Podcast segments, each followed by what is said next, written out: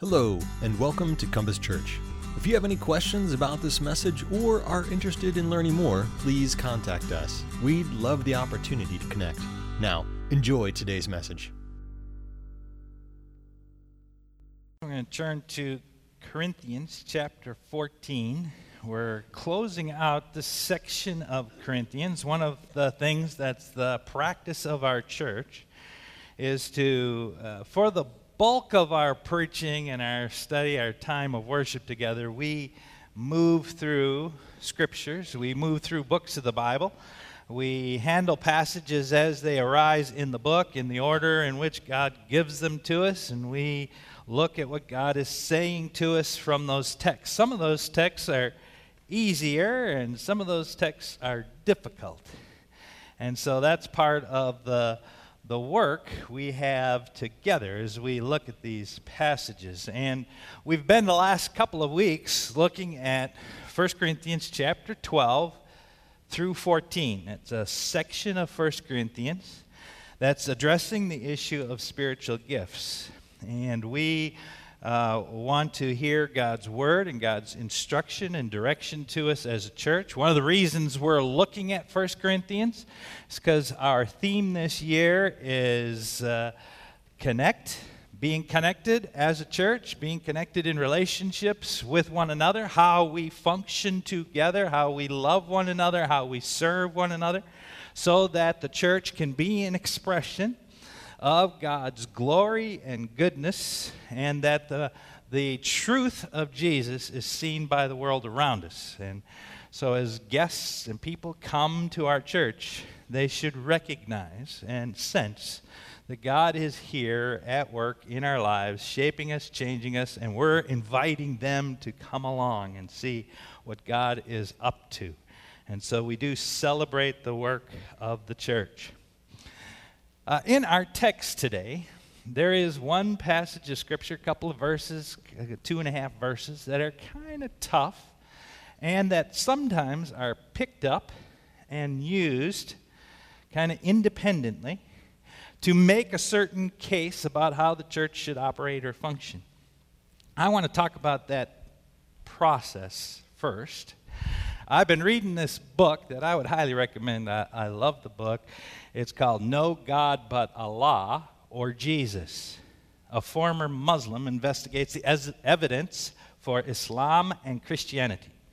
It is uh, written by Nabil Qureshi.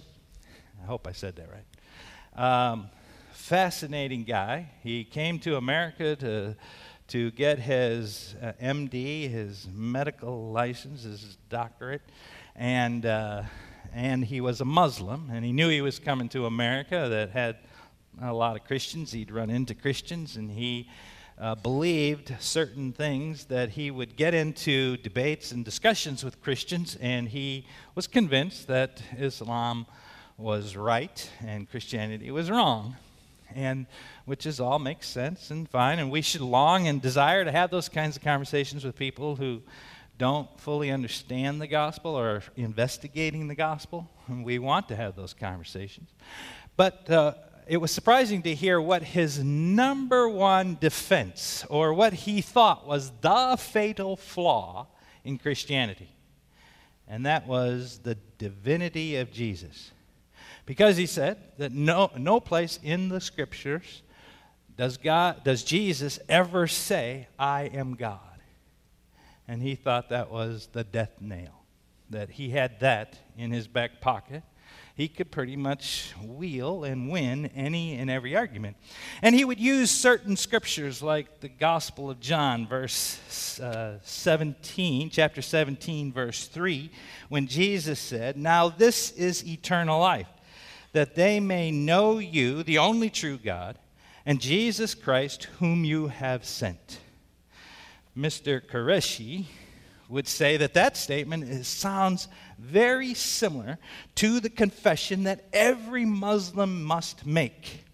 There is no God but Allah, and Muhammad is the prophet, the messenger of Allah. And he saw that Jesus was a legitimate prophet, and therefore Jesus was saying the same thing as, as Muhammad that God is great, uh, uh, Muhammad is just a prophet, and Jesus points to God is great, and Jesus is just a prophet. Another passage that he used is John 14, 28, second half, B. If you love me, you would be glad that I am going to the Father, for the Father is greater than I. This shows Qureshi's opinion that Jesus was separate from God. Or he also used John 5:19. Jesus gave them this answer I tell you the truth, the Son can do nothing by himself. He came to do only what he sees the Father doing, because whatever the Father does, the Son also does. All this just shows Jesus' dependence and reflection of God the Father, who is true, and he never claimed to be God. I bring this up, you might say, well, okay, I thought we were talking about, is this the uh, Islam Day or something? No, no, no I, I bring this up because of this common practice, this danger that we at any time and for many various topics will take a verse of Scripture and use it for a particular point of view. Now, uh, Qureshi uh, was taking verses of Scripture and using it to prove that Jesus never claimed to be God while neglecting the context. There is always a context surrounding verses of Scripture, and we must seek to understand the context in the paragraph that we find a verse of Scripture. We must find the context within the book where we find that paragraph and what the context is, what determines the setting of that verse. And then, inevitably, we must find the context of the whole Bible. And so, anytime that we just cherry pick or or select individual verses to make a point. It is required. That's why we study the scriptures, and it's, a, it's an important thing to do to read together and read sections and to know your whole Bible because that, that provides the context for every individual statement in the Bible. And it's, and it's cool to know that Qureshi did come to realize that Jesus is God because he began to recognize the context of the Gospel of John. All of those verses were pulled from the Gospel of John. All, all of those verses speak of the relationship that Jesus has with the Father, but not the essence, not the, the, the divine identity that Jesus shared with God the Father, but he talked about the relationship. Certainly, Jesus came, submitted himself, followed the will of the Father, did only as the Father directed, and obeyed the will of the Father. That spoke of his relationship with the Father as he willingly submitted himself to the Father's direction.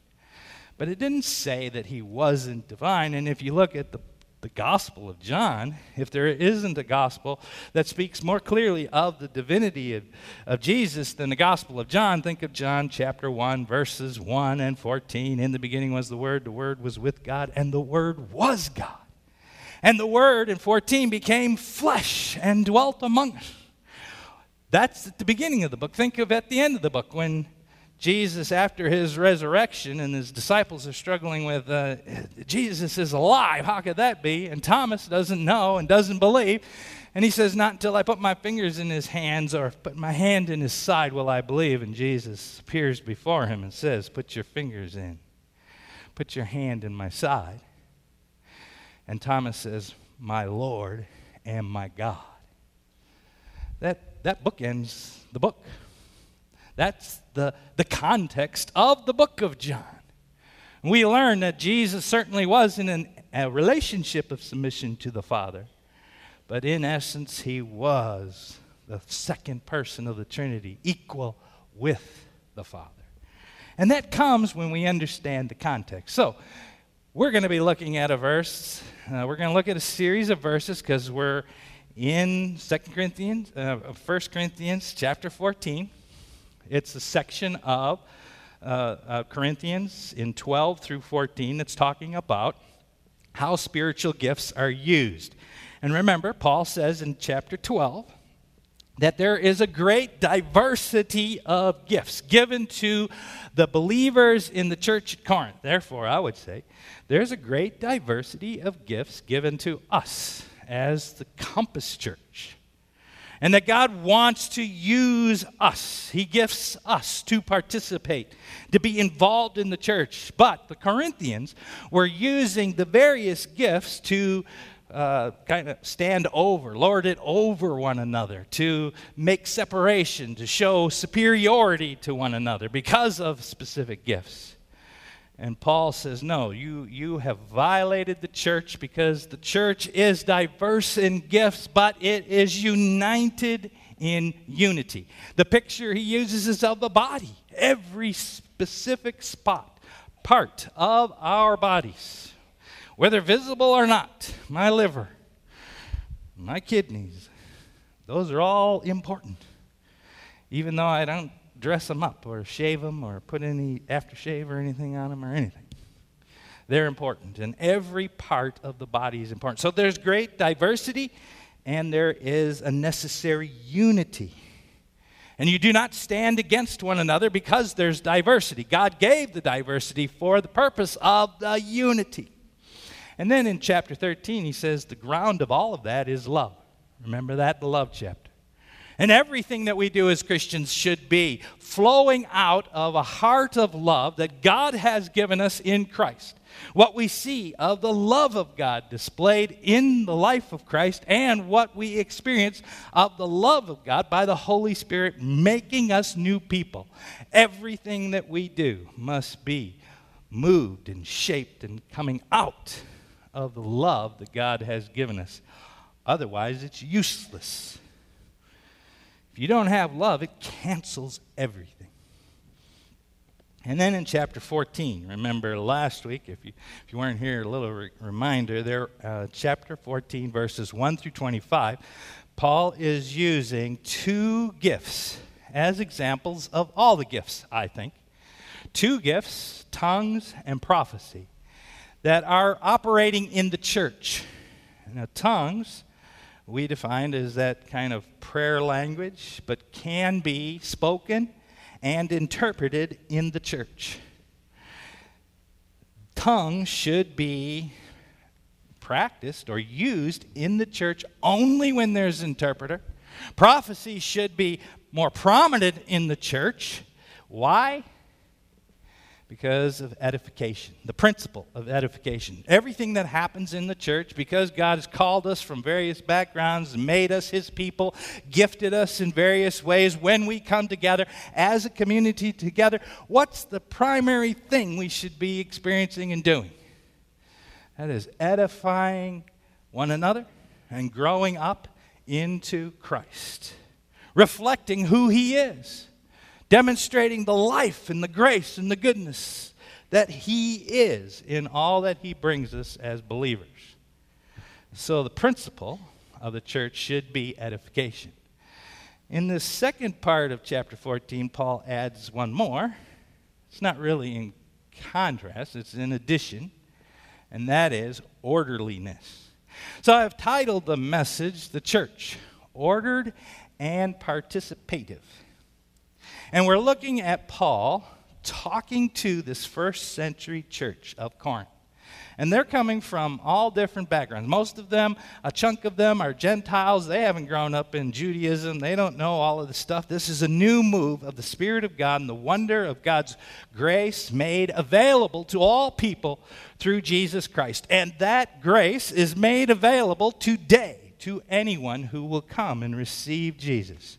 And in receiving Jesus, you receive life, direction, and purpose, and the promise of a relationship with God. You're made new, you're made His people. And once that happens, you're brought into a church. And then we're asking, how does this church function? And so there were a lot of gifts and a lot of things happening. We don't know all the particulars as Paul does. Paul wrote this letter 2,000 years ago. We're trying to understand what the situation was in Corinth, and we might not ever really understand how the church operated. But the principles are that a church must come together, They must stand together and must live together so that there's edification of one another that's growing up into Christ, being more like Christ, and the display of our various gifts together magnifies the truth and the message of Christ. And when we come together, we must be orderly. And that's what Paul seems to be hitting on in this last part of 1 Corinthians chapter 14 orderly. Now, let me pick up. We're going to just read verses as I'm explaining them. So, we're not going to read 26 through 40. First, we're going to look at my first principle that we get from this passage, and that is order and participation are held in balance. And that's what Paul is driving at here. So if you look at 1 Corinthians 14, verse 26. What then shall we say, brothers and sisters? When you come together, each of you has a hymn or a word of instruction, a revelation, a tongue, or an interpretation. Everything must be done so that the church may be built up. Look at verse 40 at the end. But everything should be done in a fitting and orderly way. As we look at verse 20, uh, 27, Paul says, If anyone speaks in a tongue, two or two, or at the most three, should speak. Verse 28. If there is no interpreter, the speaker should keep quiet. Verse 29 Two or three prophets should speak, and the others should weigh carefully what is said. What we have here is orderliness. Paul is speaking to the church at Corinth. There is a way that you should let these gifts and these participations happen. It shouldn't just be that there's 10 prophets stand up and then 10 people with tongues and interpretation. No, there is to be a limit to it. There is to be some order to it. There's, some, there's a movement and direction in a worship service to hear and understand what God is doing in the context of the community. And that's not just free for all, off in every direction, and for however long. There is some orderliness to it. That's what's being driven. But Notice verse 26. When you come together, each of you has a hymn, a word of instruction, a revelation, a tongue, and interpretation. What Paul is doing is he's saying that the church at Corinth is kind of chaotic. They're not very orderly. There might be some speaking in tongues and then someone prophesying, and they're kind of com- com- competing with one another in the congregation. It seems a little chaotic. Paul is trying to bring order. And what, what, what we normally do when we bring order is we shut everything down and say, don't do this, don't do that, do that, and you just stand here and you stand here and we're good. Uh, but that Paul doesn't do that. Paul wants to encourage participation. He doesn't want to shut everything down. He wants to give an opportunity for those with a hymn and with a tongue and with a, a revelation to contribute to the life of the church. But don't do it in a way that creates disorder. I think that, you know, that's an important principle for us. I think that maybe if we were to learn something from this text, which I'm, i think we all need to learn something from this text, is that we tend for the ordered too much. We have down how we worship. We have down that we come in and we sing three songs and we do a, an announcement and we hear a message and then we're done and we better be done by 12 o'clock. Um, I, I, appreciate that you don't push me that too hard, just a little. Uh, but, but we have it, the order part down. And maybe we're missing some of the participation. So we're kind of on the opposite side than the Corinthian church. The Corinthian church is coming together. They're excited about the Lord. They want everybody wants to give a hymn, everybody wants to give a word of testimony, everybody wants to speak up and prophesy, and they're they're coming together, and it's just happening so much that Paul's trying to bring order to it. I think it's good. Order and participation are to be held in balance. And for the Corinthians, they need a little more order. For us, we need to recognize that participation is important. I remember watching, uh, seeing a cartoon years ago about a guy that said, Oh, I don't have to go to church anymore because if you go down to that church, I know that at uh, 10:15 they'll be finishing their last of the third song, and then 10:15 to 10:25 they're going to be doing announcements and, and the offering, and then 10:25 to to 10:50 there'll be a sermon. It's the same thing that they've done for years and years and years, and never changes. Um, there's somewhat of an indictment there, because we don't want to get so ordered that we're it's old hat. It's just rote, it's automatic. There is a sense in which we as a church need to be hearing of what God is doing in one another's lives. We need to be encouraging participation and activity. Now, I'm not saying we don't do that. Maybe our services are a little too ordered, but we have a lot of participation in our church. And I thank God for that. We have people that serve in, in all the ministries and all the children's ministries in the nursery. We have Awana that's pretty demanding for commitments and people. We have small groups. We have adult Sunday school classes. We have lots of things happening. So I'm, I celebrate that. But I want to be careful that we don't order our worship service so much that it doesn't seem like we're doing all those things. So we want to we as a staff always talk about how can we emphasize participation while being ordered. And that's a value we must have. That's a value we learn from this text. Second, church uh, specific instructions about order in regards to evaluation of gifts. So, Paul is trying to address this issue with the Corinthians. Everybody's bringing something, everybody wants to participate. But Paul says, no, let's wait a minute. Verse 27 if, if, if anyone speaks in a tongue, two or at the most three should speak, one at a time, not in a bunch. Someone must interpret. If there is no interpreter, that speaker should keep quiet in the church and speak to himself and to God. Verse 29 Two or three prophets should speak, the others should weigh carefully what is said. And if a revelation comes to someone who is sitting down, the first speaker should stop.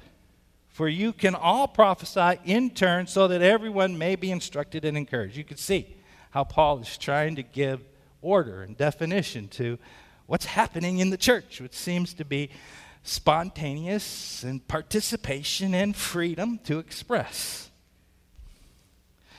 And the verse 31 you for you can all prophesy in turn so that everyone may be instructed and encouraged so again that note of uh, uh, building up encouraging learning from our time together and so let's make sure that we realize that we're coming together as God's people, where God is at work in our lives, and we have something to celebrate. We come here to be energized and to participate, not just to sit and experience a worship service that's very orderly and mundane and go out and live our lives as we always did. No, we're supposed to be a living, breathing, vibrant community, an organism, a body of Christ that's magnifying and displaying Christ's reality to the world around us.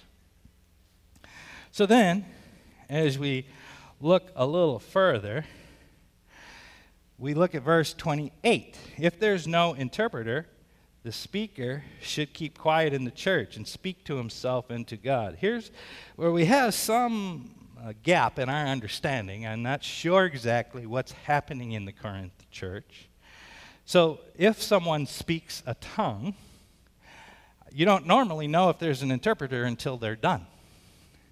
Or uh, uh maybe you do. I, am not exact. We don't know exactly how this plays out. I remember uh, the vineyard churches with John Wimber, and I was kind of interested in how they did things in that church. It's a more charismatic church, and and if uh, they were very orderly they were they took this passage very seriously and so if i remember right they had a kind of a group of elders in the back And if you had a word or a tongue or a prophecy that you wanted to bring to the church that morning, they would actually take you and hear the message that God has for the church and then evaluate it. And if they said it was good, they'd walk you right in and you'd come and bring that message to the church.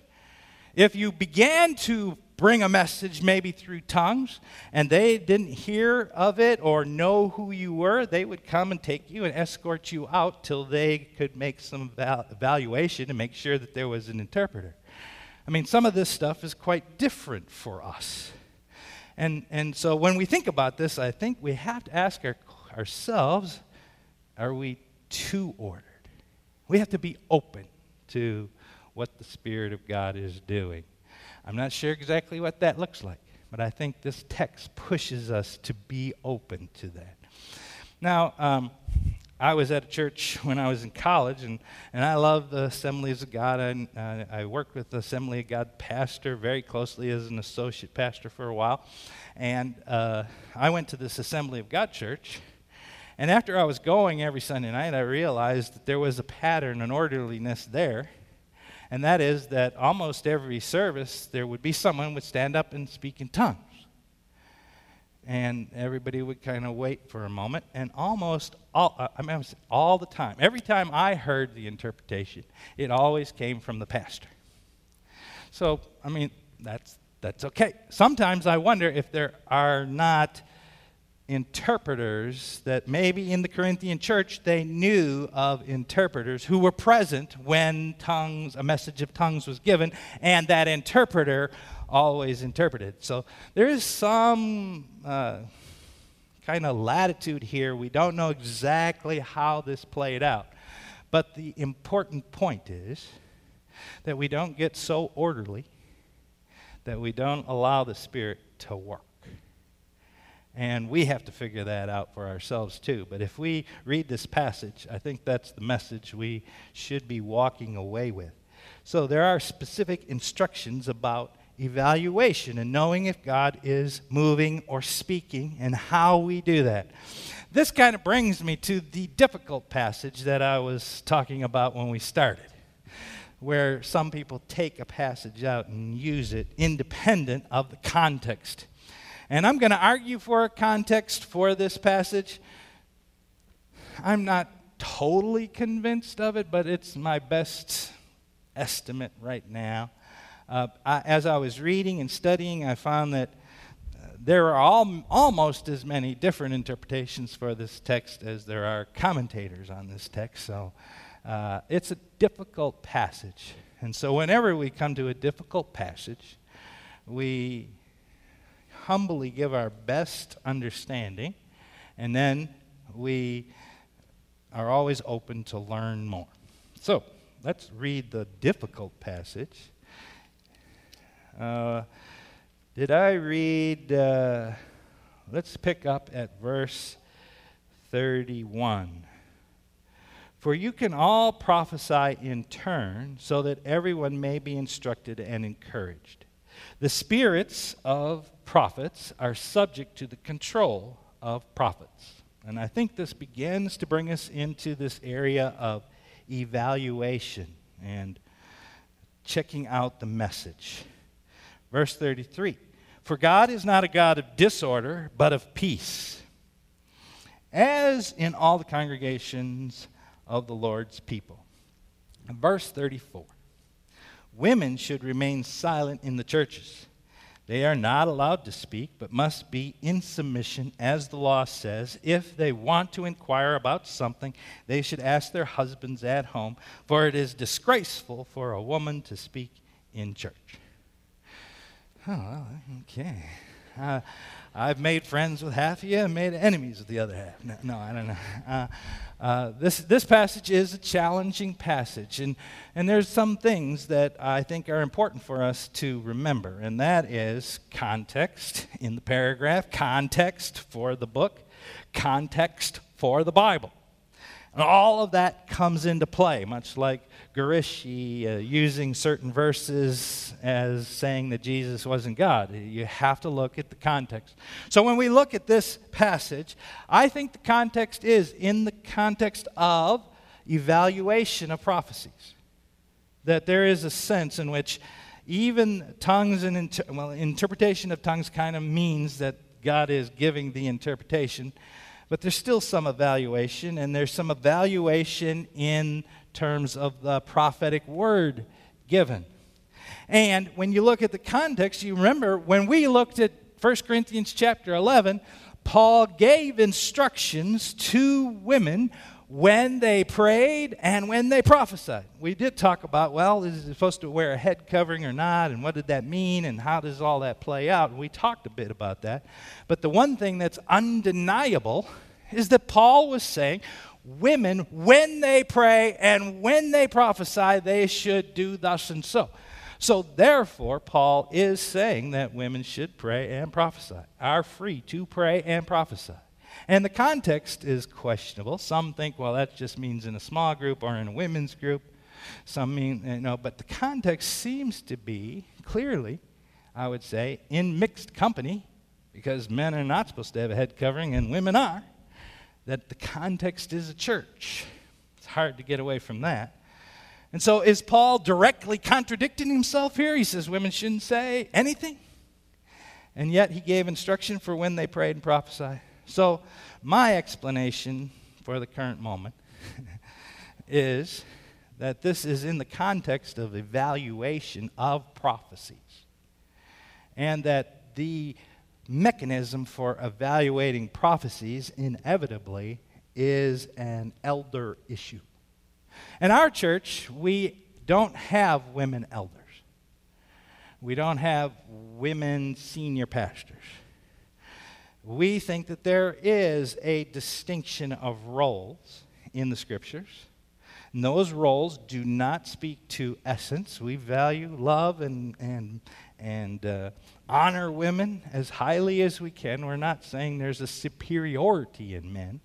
But we do see a mirror of role and responsibility that doesn't violate essence, doesn't violate the value of the person, much as, like Jesus, role was in submission to the Father.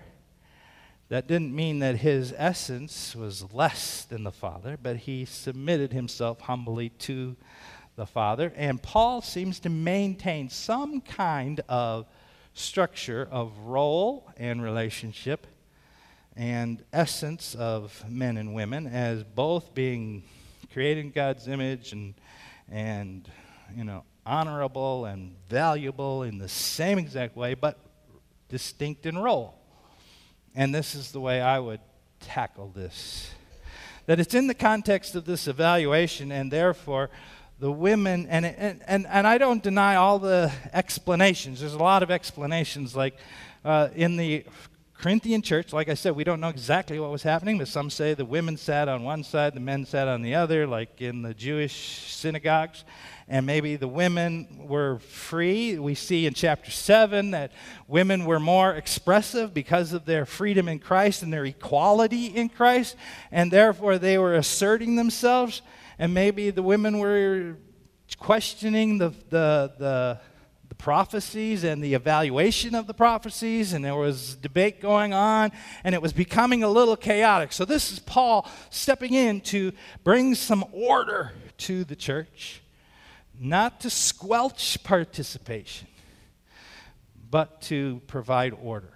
So, order magnifies participation. And one of the illustrations I think is helpful is if you go out for a walk downtown, and let's say you had to walk to work every day, and let's say it was two miles, eh, you probably appreciate the order of the road.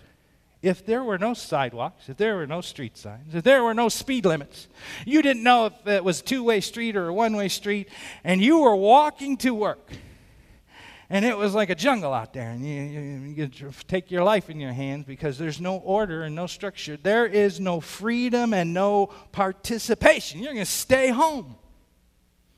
So, when there is order, when there's street sign, when there's a speed limit, which is a good thing, if we would follow it. Now, and when there's a speed limit and when there's directions and walk signs, we can walk freely, we can participate. And Paul is trying to bring order to the church so that there would be a magnification of participation, not a squelching of participation. And so, as we interpret these passages, we want to do it in a way that magnifies the unity, the orderliness of the church, but also the use of gifts.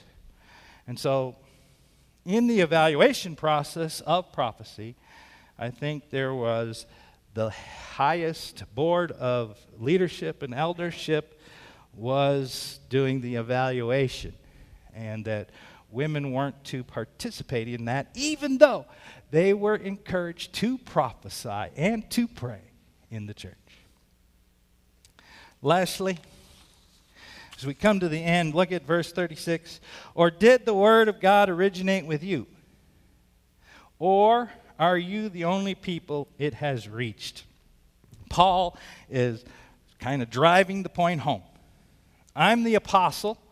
I am bringing God's word. I'm in a place of authority that should not be questioned, and that you are charged with hearing the word of God from the apostle of the church. And the church was thinking that maybe they were independent. Maybe they can set their own rules. Maybe they can be disorderly and have a good time and, and just practice all their gifts without any edification to the church.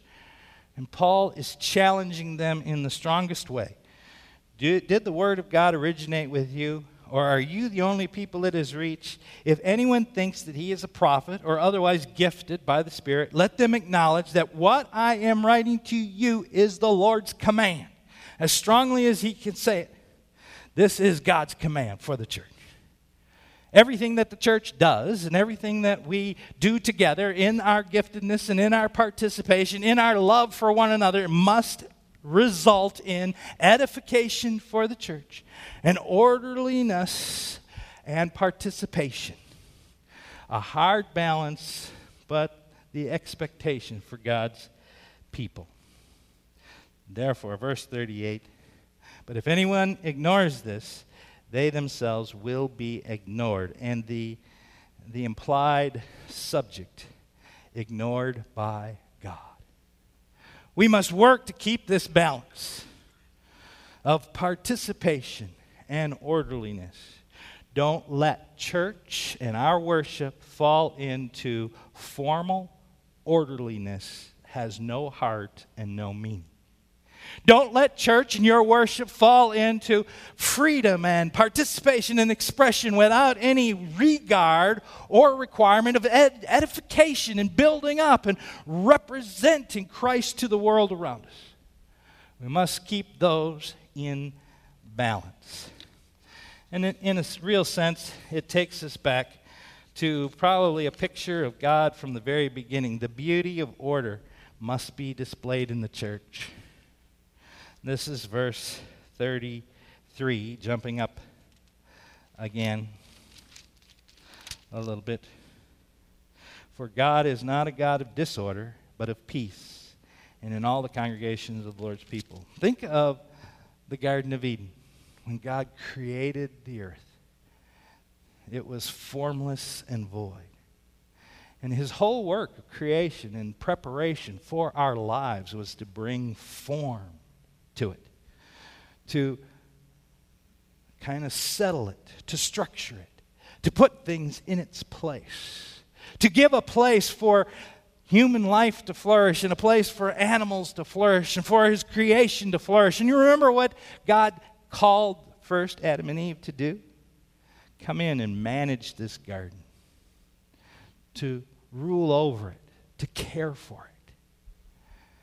Let me tell you, when the church is not orderly, when the church is not participative, we are violating God's plan of creation from the very beginning. He longs for the church to be an outpost of His eternal purposes for all of creation. And we're moving in that direction as, as Christ restores the creation and makes us new men and women in Christ. And the church must be a reflection of that by our participation and our orderliness and our life together. So, therefore, never sacrifice edification of the church for your special gift. It should lay dormant rather than bring destruction to the church. Never disrupt the church with chaos and confusion by asserting your own individual belief and opinion and perspective. We must realize what we have been made as the people of God brought into the community of God. And that is to be a church, a new community, a picture of life under God's reign and God's rule. It's a high calling for us. Let's enter in. Let's pray. Lord, we thank you for your word. It's so powerful and so instructive. And we know that you spoke, speak in your word to us. And Lord, we want to be a people that reflects the truth of Jesus. We want to be a community that helps and encourages us as believers together. We want to be a community where the gifts of the Spirit can, can come alive and bring health and maturity and, and effectiveness to the body of Christ. And Lord, we want to do that in a way that reflects who you are the God of peace, the God of love, and the God of grace. So, Lord, we thank you for this truth today. Help us to see our connection with one another. Our life together is so important. Help us to magnify Christ in this place. In Jesus' name, amen.